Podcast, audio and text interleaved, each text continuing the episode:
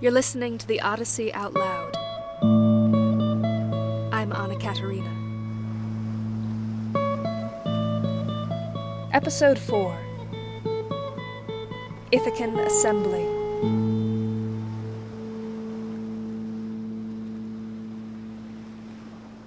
When dawn appeared, rose fingered child of the morning, Odysseus' dear son got up from bed.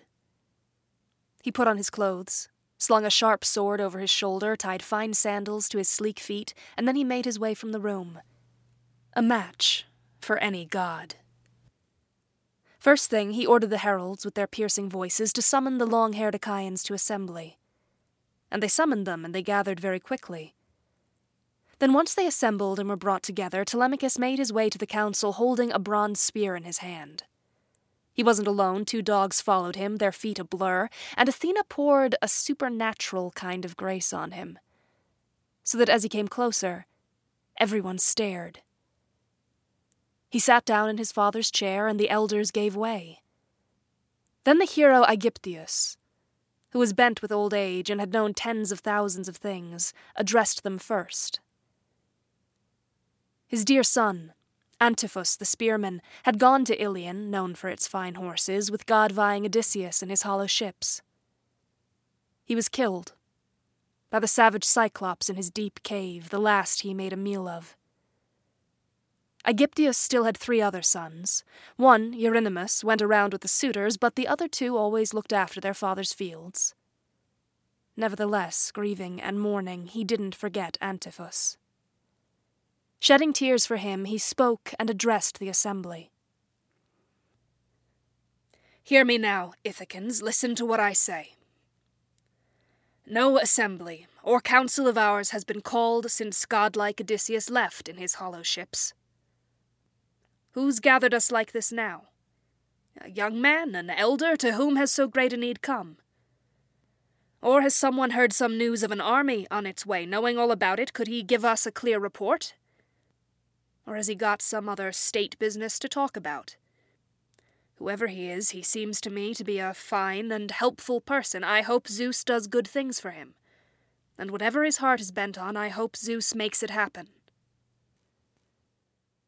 That's what he said. And Odysseus' dear son rejoiced at the omen. He didn't stay seated long, he was determined to speak. He stood in the middle of the assembly, and the spirited herald Peisenor, an expert in giving counsel, placed a scepter in his hand. Then he spoke, addressing the old man first.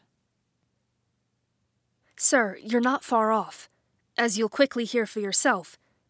I'm the one who gathered these men. Pain comes to me more than most. I couldn't tell you anything about an army on its way. I didn't hear anything, and I have no prior information. And I'm not here to talk about any other state concerns. My business is my own.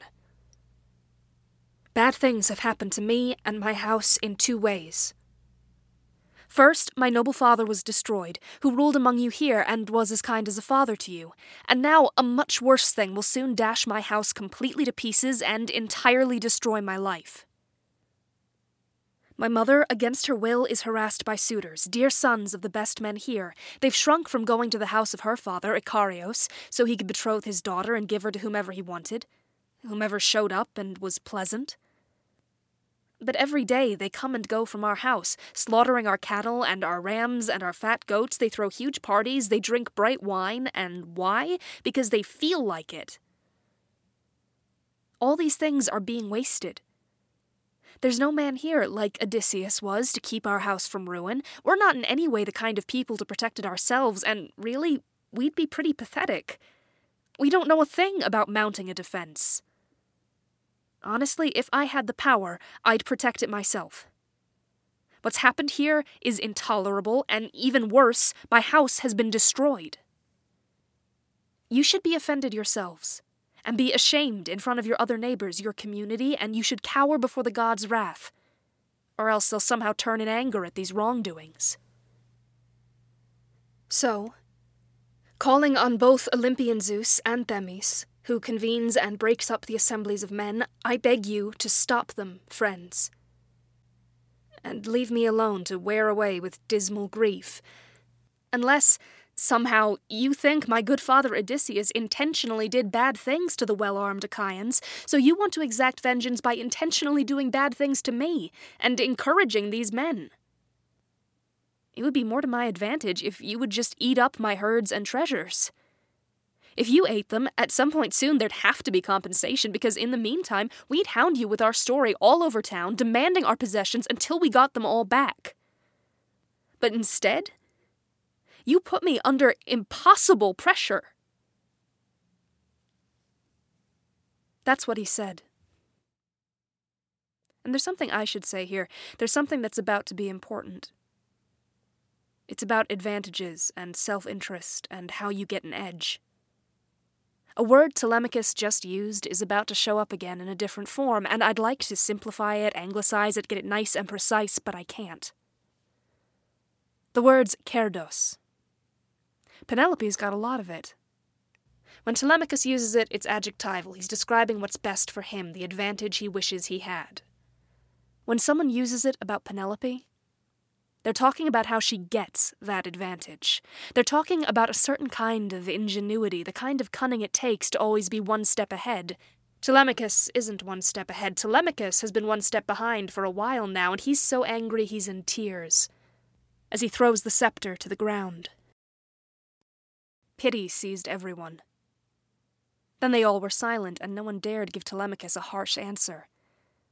But Antinous alone spoke to him and replied, Telemachus, what a loudmouth you are. You've got no restraint. The hell did you just say? You want to pin the fault on us, drag us through the mud? The Achaean suitors aren't your problem, not in any way. Your mother's to blame. She knows plenty of ways to get an edge. For three years, she's been toying with the hearts in Achaean chests, and the fourth year is coming up fast.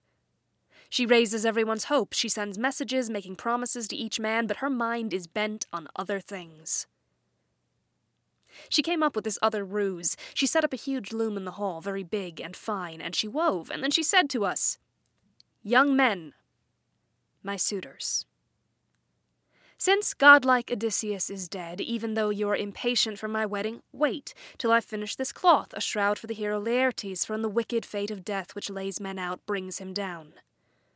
Otherwise, my weaving will be undone and come to nothing. And if he who won many things lies without a shroud, some of the Achaean women throughout the region might resent me. That's what she said, and our courageous hearts were persuaded. Then by day she wove a great web, but by night, with torches beside her, she unravelled it.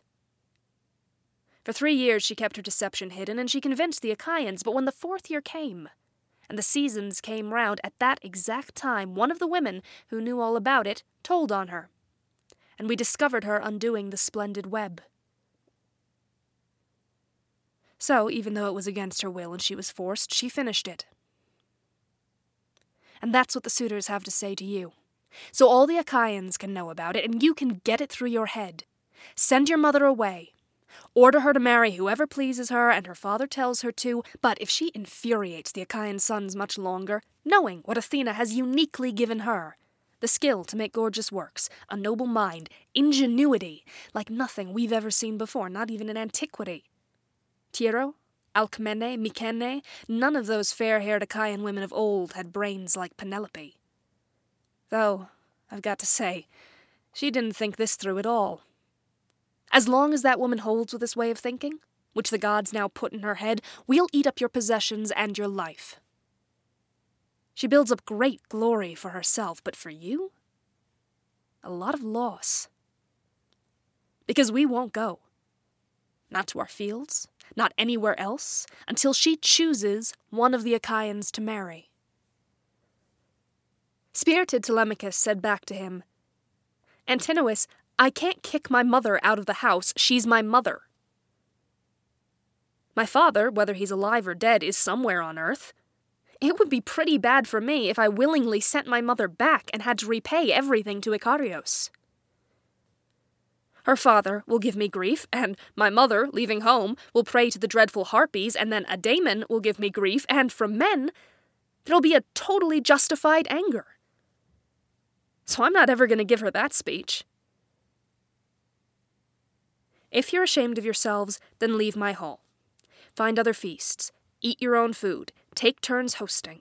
But if you think it's better to ruin someone else's life and not pay a thing, go ahead. Eat it up. I'll shout to the immortal gods and pray to Zeus for retribution, and then in this house you'll be destroyed. And you won't be avenged. That's what Telemachus said. Then thunderous Zeus sent two eagles for him from above, darting from the top of a mountain. The two flew for a while on the gusts of the wind, near to each other, wings outstretched. But when they came to the middle of the noisy assembly, they wheeled around and shook their thick feathers, flying right over everyone's head. And as they gazed, a chill went down everyone's spine. Lashing out at each other with their talons at their cheeks and throats, the eagles shot off to the right, through the houses and over the city of men. The assembly was stunned at the sight of the birds, and they wondered in their hearts what it meant was going to happen. Then an old man, the hero Halitherses, who uniquely surpassed those of his age in understanding birds and explaining ominous things, spoke up. He addressed them with good intentions, and he said, Hear me now, Ithacans, listen to what I say. I speak to the suitors, mostly saying these things, for a great calamity rolls toward them. Since Odysseus will not be far away from his loved ones for long, no doubt he's already nearby, planting seeds of murder and doom for all of them. There will be bad things for many others who inhabit beacon like Ithaca, so before that happens, let's find a way to stop them. Or, and this would certainly be much better for them, they should put an end to it themselves. I'm not an inexperienced prophet. I know what I'm talking about, and I say that everything has happened. Each thing, just like I told him when the Argives went to Ilion and inventive Odysseus went with them. I said that suffering many bad things, and losing all his companions, unrecognizable to everyone, in the twentieth year he'd come home. And all these things will now come to pass. Eurymachus, Polybus' son, said back to him, Old man, go home. Make predictions to your children. It would be terrible if anything bad were to happen to them. I'm much better suited to prophesy about this than you. There are many birds that go back and forth under the bright light of the sun. Not all of them are ominous. Odysseus, though, he's been destroyed, far away, and how I wish you'd been destroyed with him. Then you wouldn't speak up, predicting so many things, and you wouldn't stir up Telemachus' anger, maybe hoping he might give your house a gift. But I'll tell you something, and it'll happen too. If, knowing as much as you do, and as much about the past as you do, you, with your words, prompt a young man to violence, first off, it'll be more painful for him. At any rate, he won't be able to do anything with your advice. And for you, old man, your heart will hurt paying the penalty we'll put on you. And your pain will be hard. In front of you all, I'll set Telemachus down. He should order his mother to go away to her father's. They'll arrange a wedding, and wedding gifts, lots of them, tons, as many as is appropriate to go with a beloved daughter. I don't think the sons of the Achaeans will stop their unbearable courtship before that, since we're not afraid of anyone. Definitely not Telemachus, though he certainly talks a lot. And you, old man, you'll be hated even more. We don't care about this prophecy of yours, it's not gonna happen.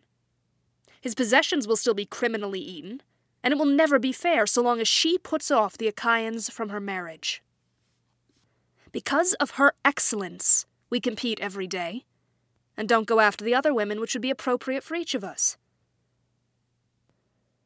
Spirited Telemachus replied, Eurymachus, and all you other illustrious suitors, I'm going to stop appealing to you. I'm not going to talk about these things anymore. They're already known to all gods and men. But come on, give me a fast ship and twenty companions to bring me back and forth on a journey. I'm gonna go to Sparta, and sandy Pylos to get information about my long gone father's return. Perhaps some mortal will tell me, or I might hear a whisper from Zeus, who very often carries news to men.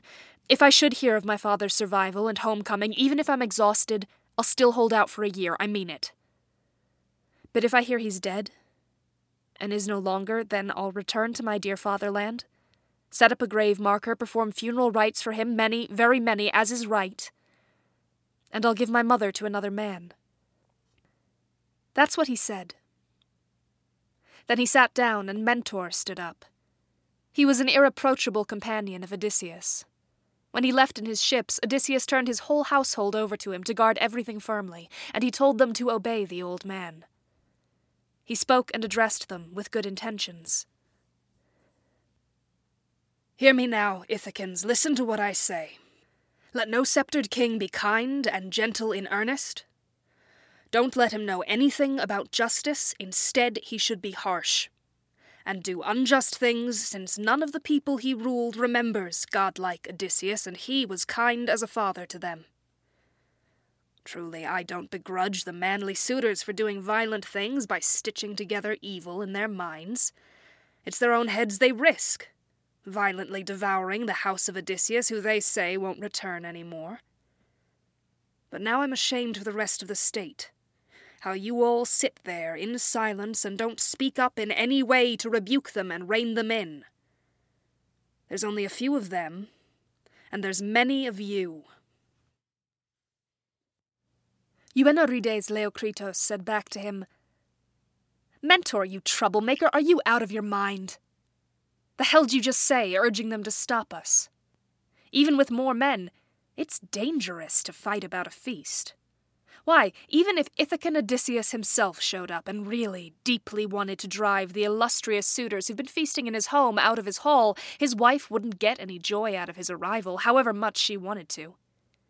If he tried to fight a greater number of men the minute he came back, he'd meet with a disgraceful end. You've not spoken very appropriately now, have you? But come on, people, everyone break up and go to their own fields. Mentor and Halitherses have been friends of Telemachus and his father from the start. They'll speed him on his journey. But I think he won't go anywhere for a long time. He'll listen to messages, and he won't ever pull this voyage off. That's what he said, and the assembly quickly broke up. And then they scattered, each to his own house, but the suitors went back to the house of godlike Odysseus.